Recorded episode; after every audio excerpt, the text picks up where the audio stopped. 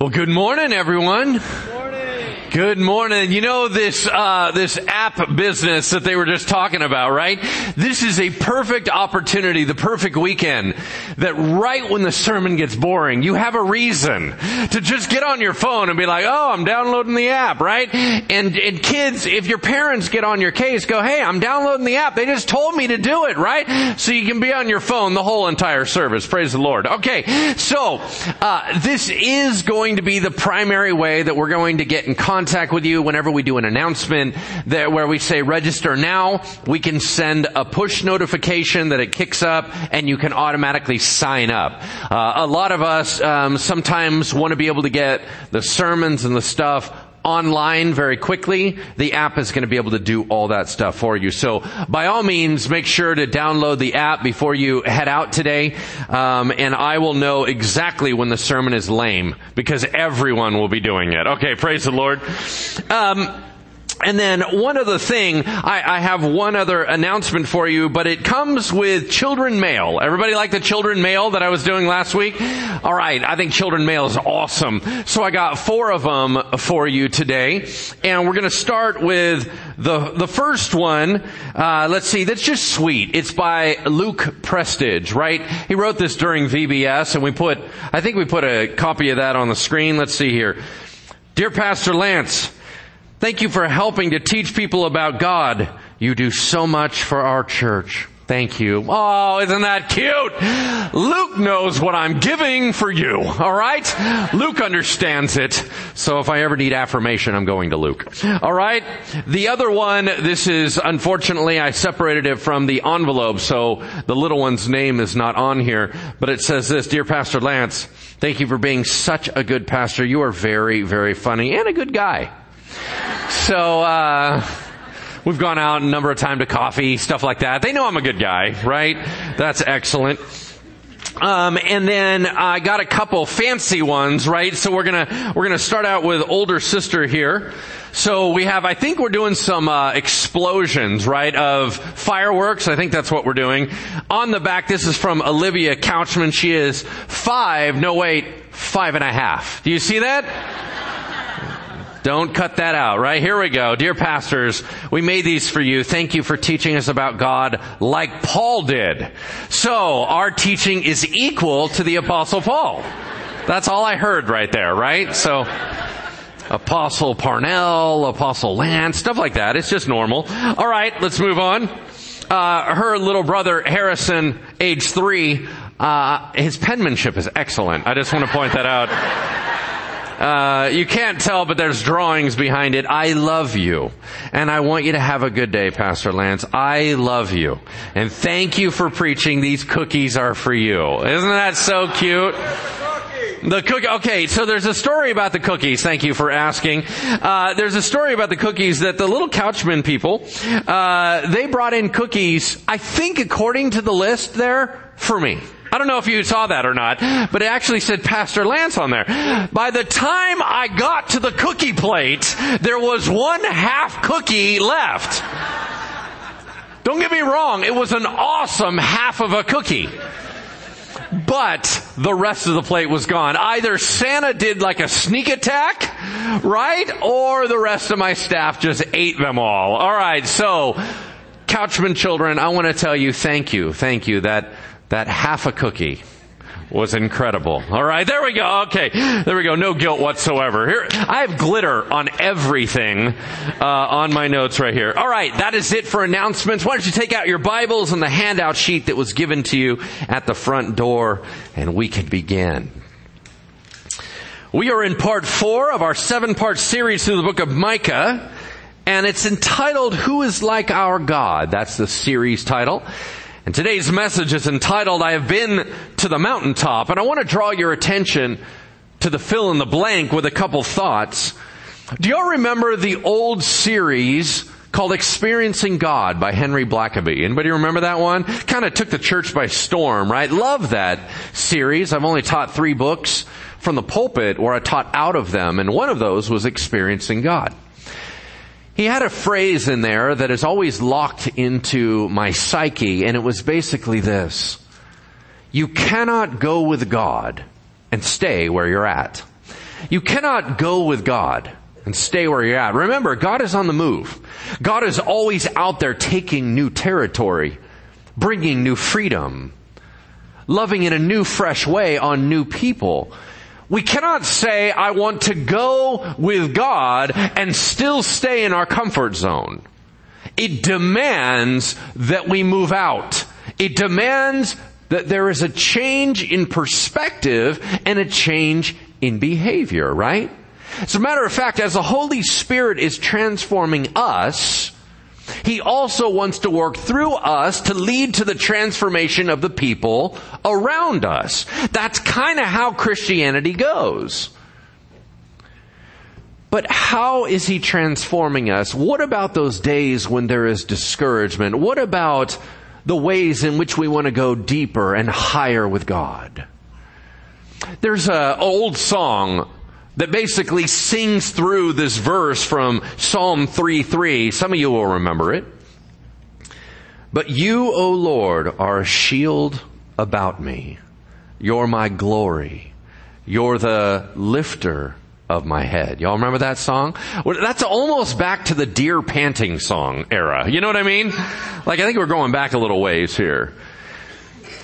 The idea of God being the lifter of our head, what do you think that means? I think it means that human nature and even in a lot of animal kingdom, when there's discouragement or exhaustion or weariness, the head drops right? It's this idea like if you're on a long walk, eventually you don't hold your head up anymore. You get so tired, you kind of droop your head. And it's almost as if Jesus comes along our lives in our weary times and he lifts up our chin and lifts our head and he says, honey, it's going to be all right. It also seems like he then turns our head while he's holding it up and he says, take a look at the world around you. We got this. You don't have to be so down and discouraged. I'm right here with you. The idea that when we are walking with the Lord, as we're following the Lord, He is blessing us and encouraging us. He's remaking our identities. He's taking out that which is dysfunctional and placing that which is immovable. And that leads us to the fill in the blank on the sheet in front of you. The closer I follow God, the higher I go in Him. You see, God wants to lift us up. He wants us to live above our circumstances through hope. He wants to live beyond our challenges through faith. He wants us to live under His protective banner. This is the God that we serve. You know, if you are brand new to this series, about 2,700 years ago, a prophet by the name of Micah. He prophesied in Jerusalem in the southern portion of Israel. And he was revealing a letter or a thought or a message to the nation of Israel that was in rebellion. And he said, guys, God is going to bring judgment upon us. Of that I am certain. We have so lost our way, we don't even know what we're doing anymore. We have become the bad guys. And as he talks about the re-racking through judgment. It's right here in the chapter we're going to study that there's a beautiful oasis of encouragement and hope and power and strength. So the message I have for you today is extreme encouragement. It is actually one that if you walked in and your tank was low, I want it filled by the time you go. If you walked in and you were feeling good and ready to rock, right? And everything's excellent, by all means, I hope God fills you up and you start spilling over on everybody else, right? If you got a extra encouragement, make sure to hand that off to somebody on the way out, right? Just encourage them and boost them up because the message that we have right here in this book that has always been kind of labeled as just judgment we see purpose and value and hope and encouragement. Let's dive right in. Turn with me to Micah chapter 5. Micah, excuse me, Micah chapter 4. It is page 778. Micah chapter 4. Page 778 in the Bibles under the seat in front of you. Still brushing off glitter? All right, Micah chapter 4. I'm just going to read the first two verses because as we lay out the framework for the rest of this chapter, most of it all comes in the first two verses. All right? Let's take a look at this. Micah prophesying for God says this, It shall come to pass in the latter days. What are the latter days? You see, to a Jew, there was really only two eras. There was former days and there was latter days. The former days were before the Messiah, and the latter days were after the Messiah. In other words, once God comes and starts fixing stuff, you're in the latter days. Alright? It shall come to pass in the days after the Messiah that the mountain of the house of the Lord, that's Jerusalem, shall be established as the highest of mountains. Alright, clearly this is figurative. Why? Because Jerusalem's only 2,400 feet above sea level. We are currently at the foothills of Tahoe that's over 7,000 feet high. This is but merely a molehill in comparison to the Sierra Nevadas, right? So he doesn't mean literally, he means figuratively, symbolically, it will be raised up as the highest of heights. It shall be, the book says, lifted up above the hills. And peoples, different people groups shall flow into it. They're drawn to it. They're seeking it. And many nations shall come and say, come, let us go up to the mountain of the Lord in Jerusalem, to the house of the God of Jacob, that he may teach us his ways and we may walk in his paths. Alright. Beautiful picture, yeah? This idea that the whole world would what pilgrimage all the way to Jerusalem just to hear the wisdom of Jesus Christ being preached. Anybody see any problems with this vision? Yeah, we got two big ones. Number one, nobody likes Israel. So first of all, we have to somehow change the worldview of Israel. Now Israel has always been despised and degraded and always had all this difficulty. So how in the world is there going to come a day when people are longing to go to Jerusalem? How is that going to happen? And second of all, the Bible says they're going to hear the wisdom of Jesus Christ. I don't know if you're tracking, but right now Israel's not pro-Jesus.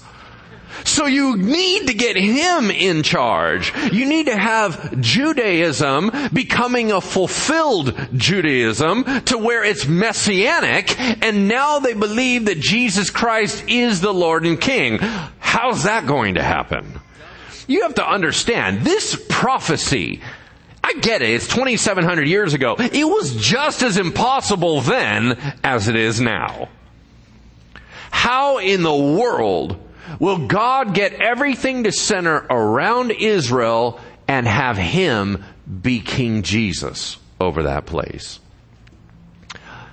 It's going to take a lot of move of the Holy Spirit. It's going to take a revival in the nation of Israel to recognize the true Messiah. It's going to take a revival of the world in order for them to want to be led and trained by King Jesus. Yeah? But here's what's interesting to me. Do you realize that Israel as a nation is 8,000 square miles? You go, I don't understand. It's smaller than New Jersey.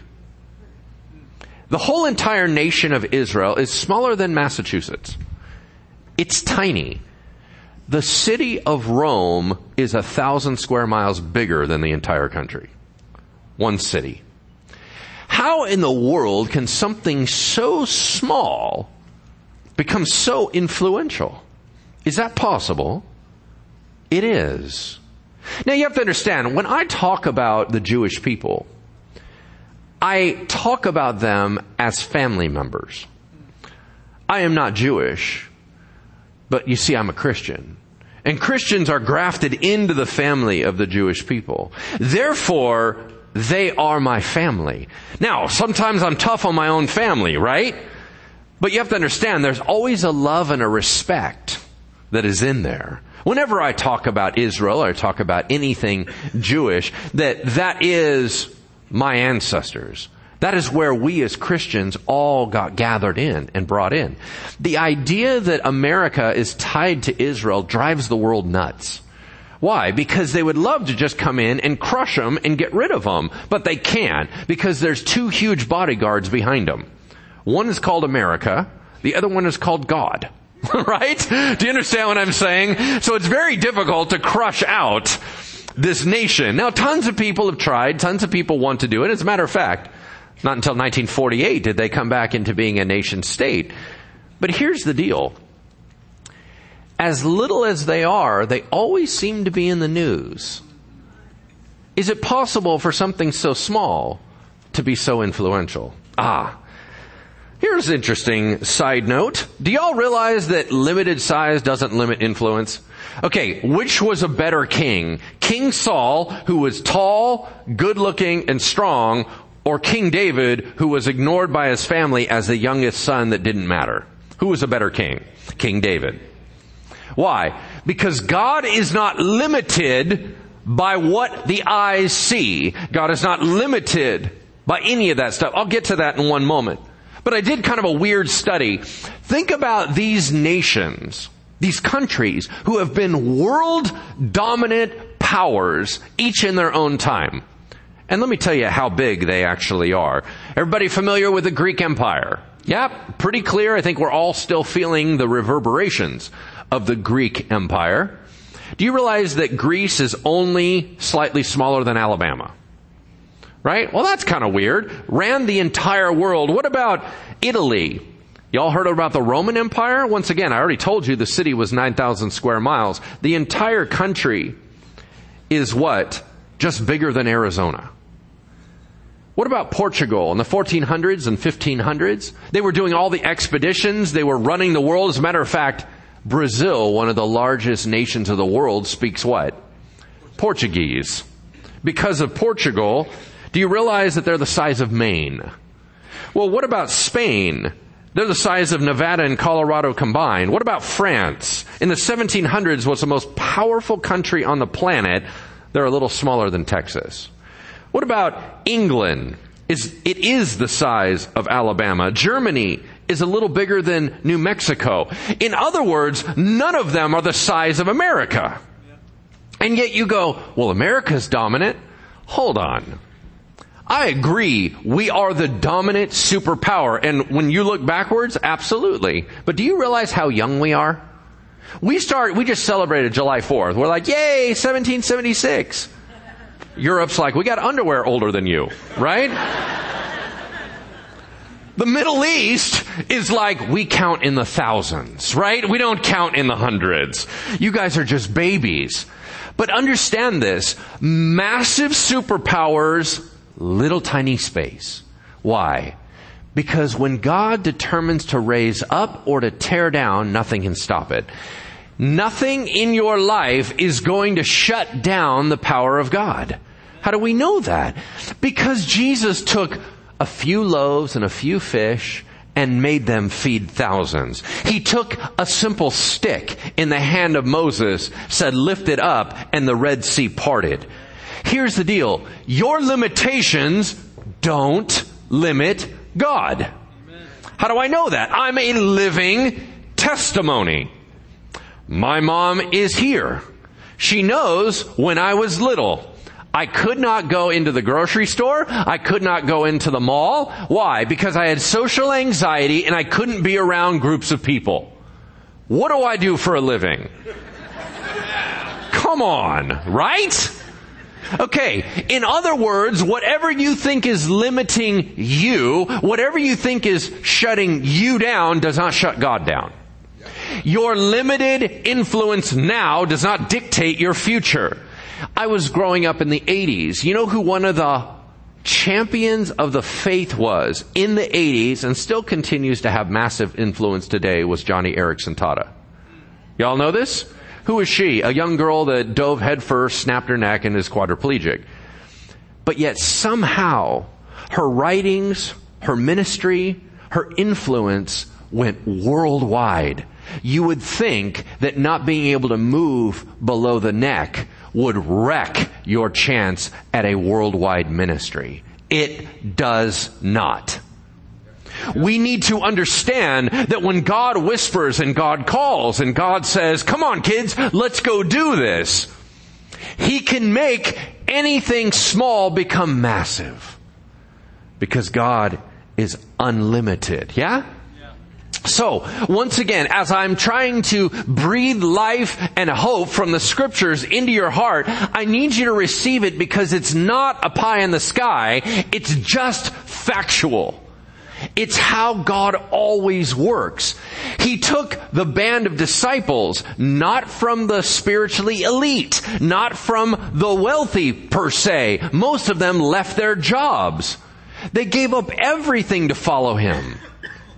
He was a homeless traveling preacher.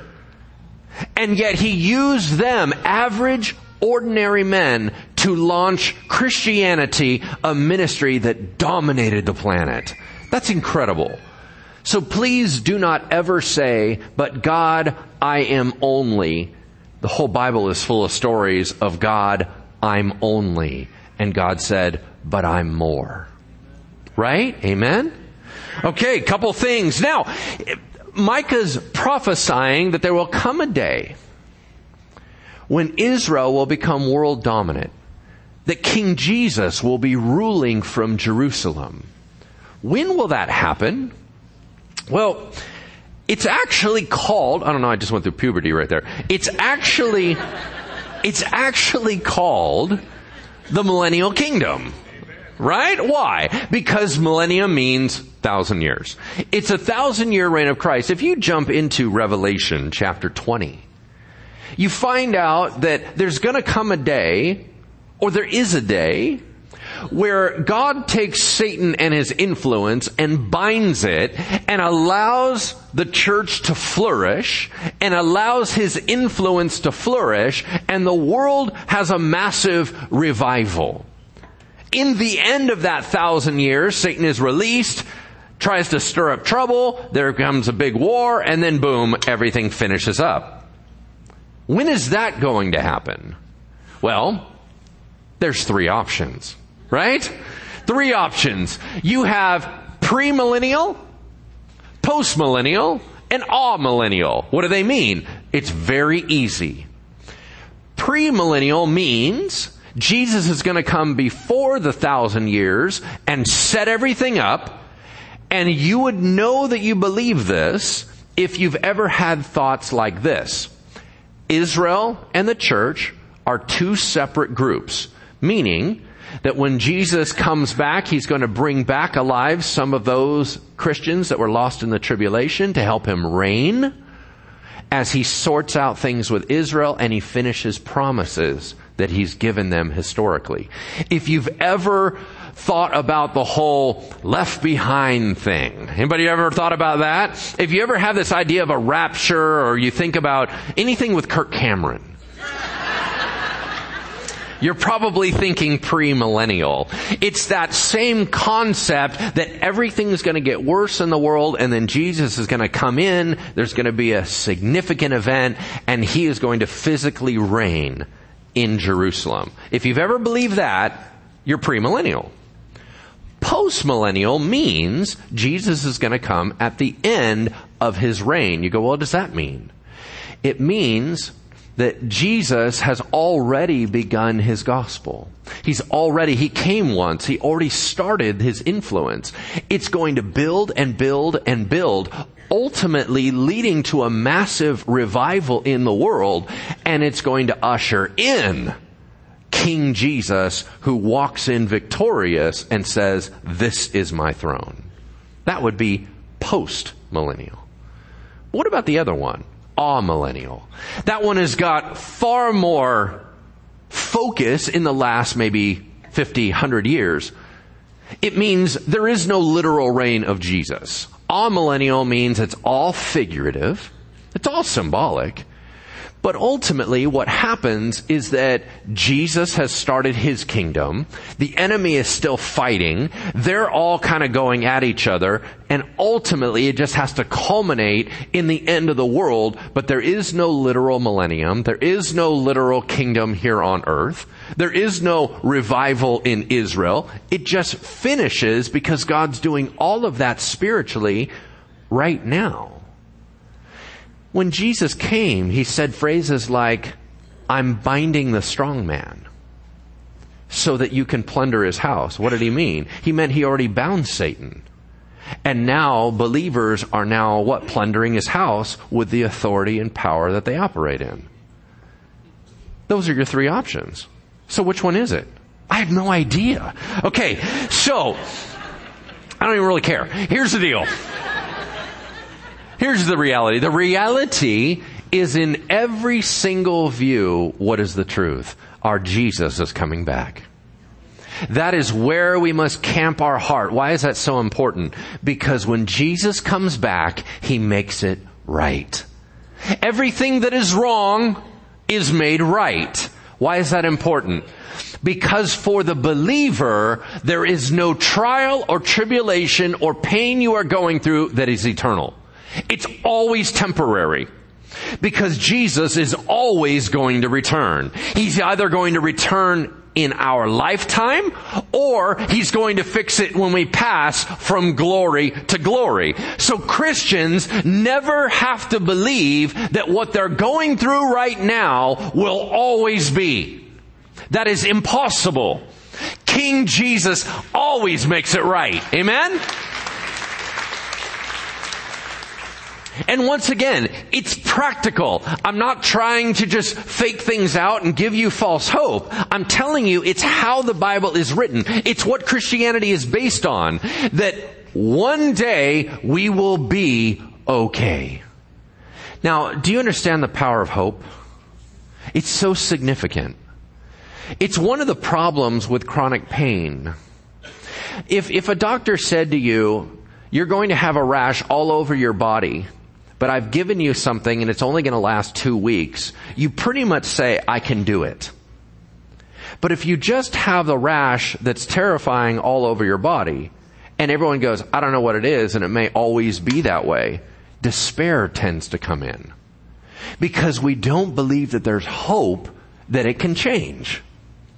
Do you understand? Some people are living, even Christians, are living with a belief that everything is always going to be horrible. And despair has come in. Despair has no place in a believer. I understand that some of us, just like I struggle with anxiety, some of us struggle with depression. I understand that you don't want to feel that way. What I'm telling you is just as my anxiety is irrational, your despair is irrational. I know you feel it. I know you struggle with it. I'm just telling you it's not real. I'm telling you that as hard as it is on your body, I know the facts. My Jesus has laid out the facts and there is no reason for despair in the believer. There is no reason for anxiety and fear in the believer. I get it. I still wrestle with it. It's just not real. Right? But here's the point.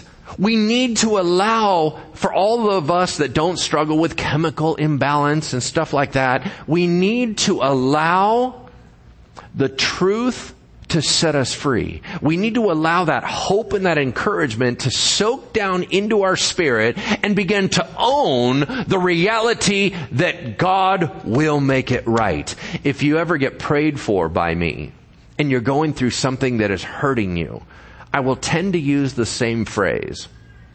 What is that? I always try to look in your eye or pray over you and say this phrase. It won't always feel like this. Why? Because I'm infusing hope and trying to give you a truth that you can't feel right now. Right? And I want to be the one to remind you Jesus is working on it. It's not always going to feel like this. I remember whenever uh, I've gone through loss, whenever I've gone through something that was significantly wounding in my life, I just felt terrible and it was hard for me to see beyond it. But you know what? I don't feel the same way today as I did then. God is working on it. We just have to be confident of that. All right? Let's keep moving forward. Pick it up in the second half of verse 2. It says this. For out of Zion, this is how God's going to bring about transformation. For out of Zion, or Israel, shall go forth the law, the truth, the word of the Lord, the gospel from Jerusalem. He, meaning Jesus, the word of God, shall judge between many peoples and he shall decide disputes for strong nations far away.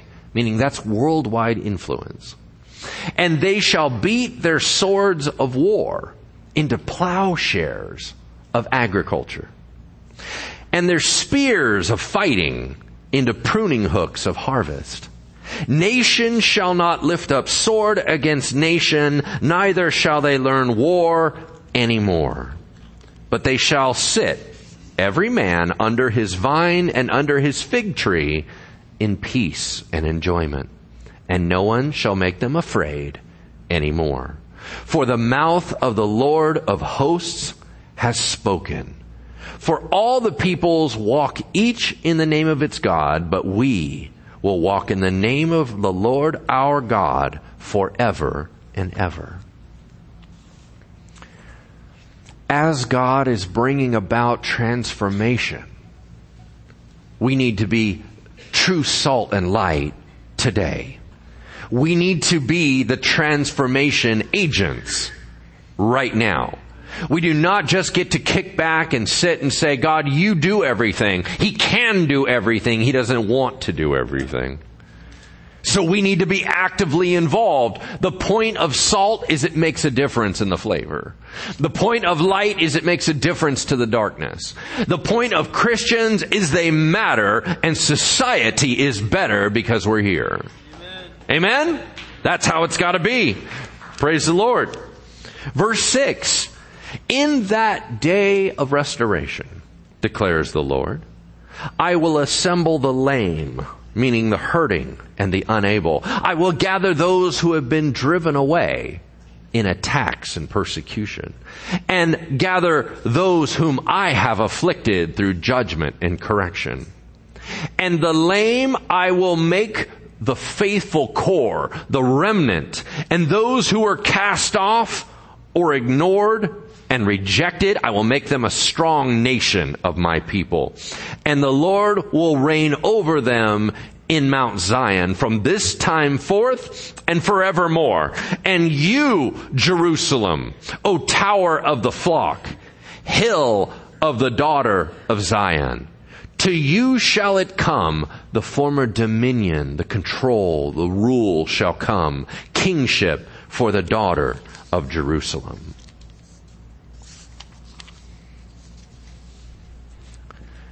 What did he just say? Right in the middle of all this judgment, right in the middle of all this correction, he said, You will be strong again. That's hope. That means that their correction is not just death. Their correction is for restoration. In the history of this church, we've had as an elder board to do a couple church disciplines. We have asked maybe two I can think of in 20 years people to leave the flock of Bridgeway. Why would we do that? because they were significantly harming other people in the flock. That's called a protective measure. But understand this. Every time we did it, our heart was always for restoration. That one day the Lord would heal the toxicity and they would be restored back to the family. Because even though they're struggling, they're still family. Boundaries don't mean you're not family. Boundaries don't mean you've been rejected forever. It's just boundaries. And what that means is we want to gather them back into the fold. That's God's nature. Oh, God's mad at me. God's judging me. God's correcting me. He's still your God. And He's just trying to get you home. Right now, this is necessary, but it's not forever. Let's finish this out in verse 9. Now then, why do you cry aloud? In other words, why are you freaking out?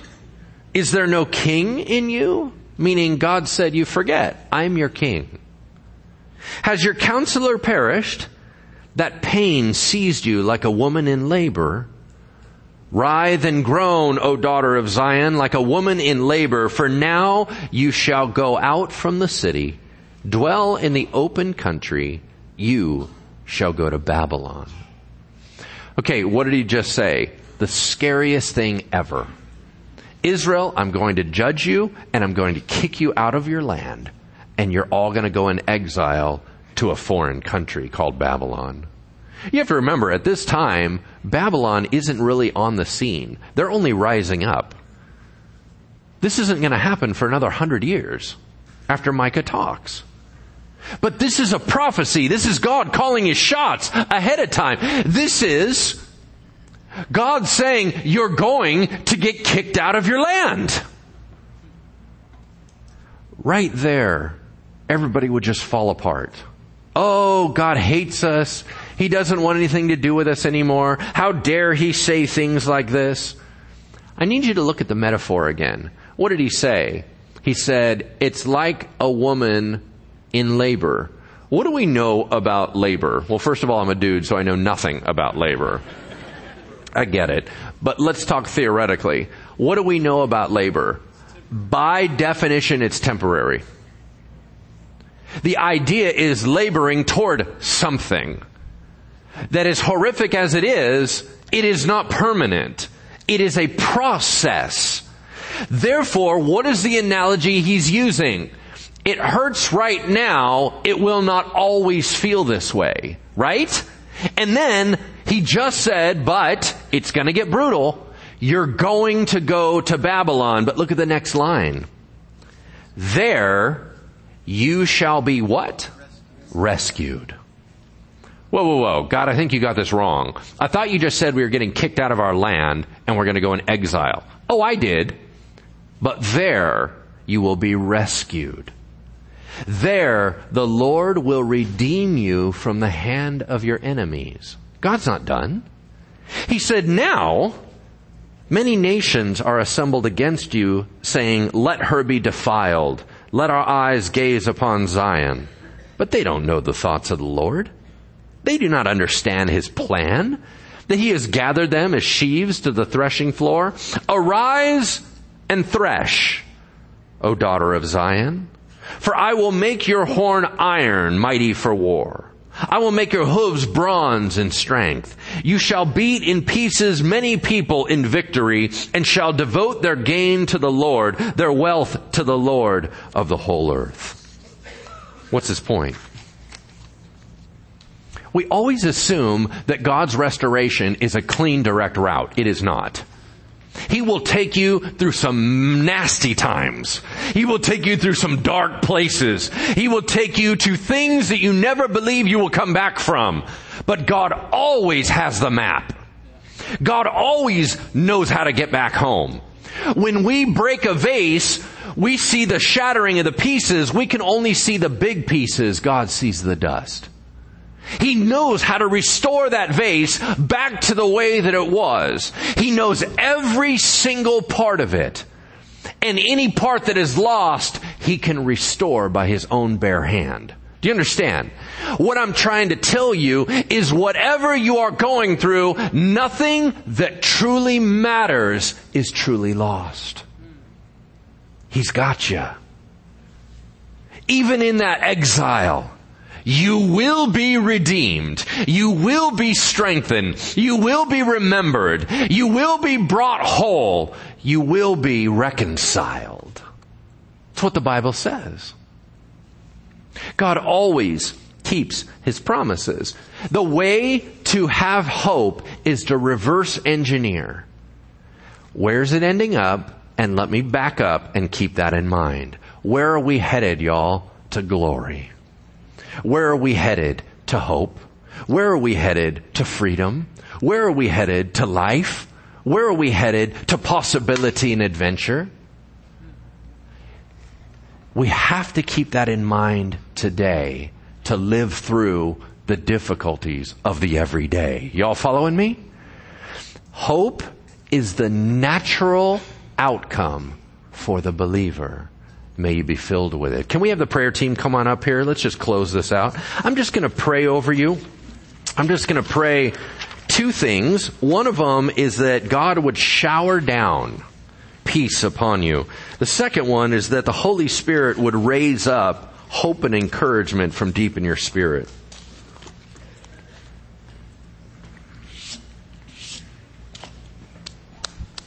If you guys are thinking, man, that guy's manifesting the Holy Spirit all over the place, that would be the glitter from all my little pictures. Okay, praise the Lord. Let's just pray. Heavenly Father, would you release upon this place your peace? In your word, you describe yourself as the Prince of Peace, the God of all comfort, the one that restores, the one that sees. I just pray, God, that right now, that everyone that can hear my voice, that Lord, that you would release calm and ease and strength and energy and power for us to do your will for us to have hope for not just another day, but enough energy and hope to last us. God, I'm praying that you, Holy Spirit, inside each and every believer, each and every temple in which you dwell. I pray that you would begin to emerge out from within, rising up hope, rising up the strength, making our backs strong, lifting our heads high to know that there is nothing that will stand against us that we cannot win with your help. God, I pray against discouragement in Jesus' name. I pray against weariness in Jesus' name.